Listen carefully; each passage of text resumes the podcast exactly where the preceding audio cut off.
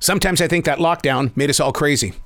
This binge watching thing, I have created such a bad habit with it. And yet, here's how I really feel.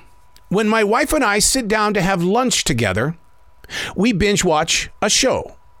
And and it's not that we have to have the television on, it's just something that we can really relate with because during the lockdown when the world felt like it was falling apart, the one thing that we had to create communication with were the shows that we were binge watching. And so it's become a part of our lifestyle to just have 30 minutes and then we talk about the episode. We break it down. How could we have done it a little bit better? What what would have been the, the twist here? Did they really need to put that cliffhanger there?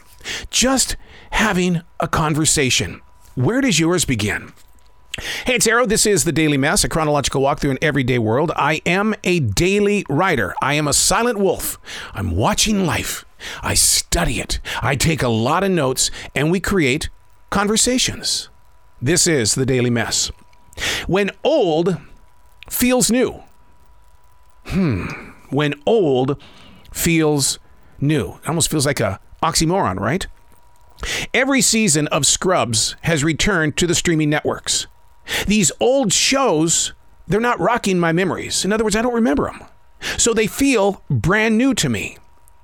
I shared this with Peter Biskind, a cultural critic and film historian. His new book, Pandora's Box, a brilliant book.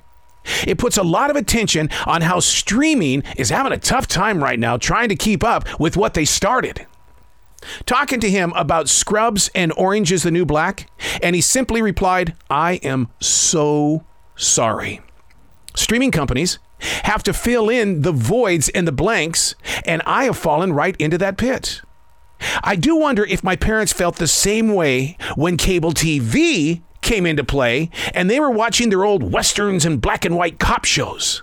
All of those shows, once experienced, were now on their TV set. Some of them were still black and white, a few were colorized, but they still had the old shows.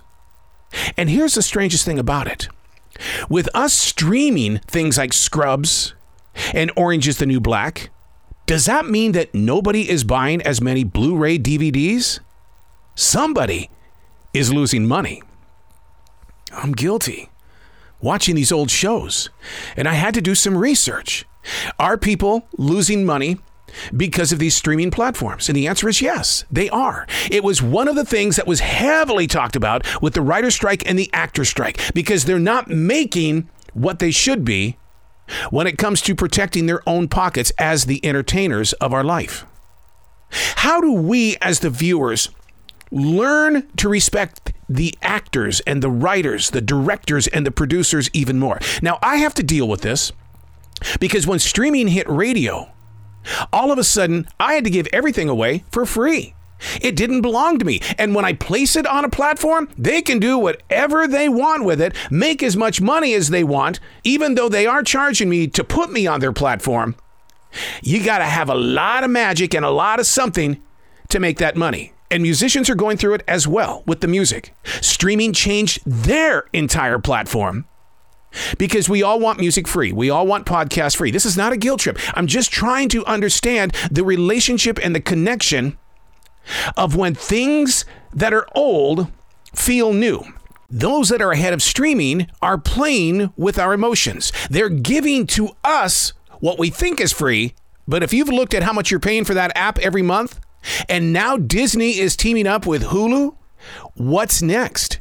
How are we going to create the new level of entertainment and the acceptance of what we're doing to the industry of all forms of entertainment? We think we're paying for it. But according to research, none of these streaming companies are making one penny. Somebody's making money. How do we have these shows and nobody is making money? Do we go back to the Blu ray?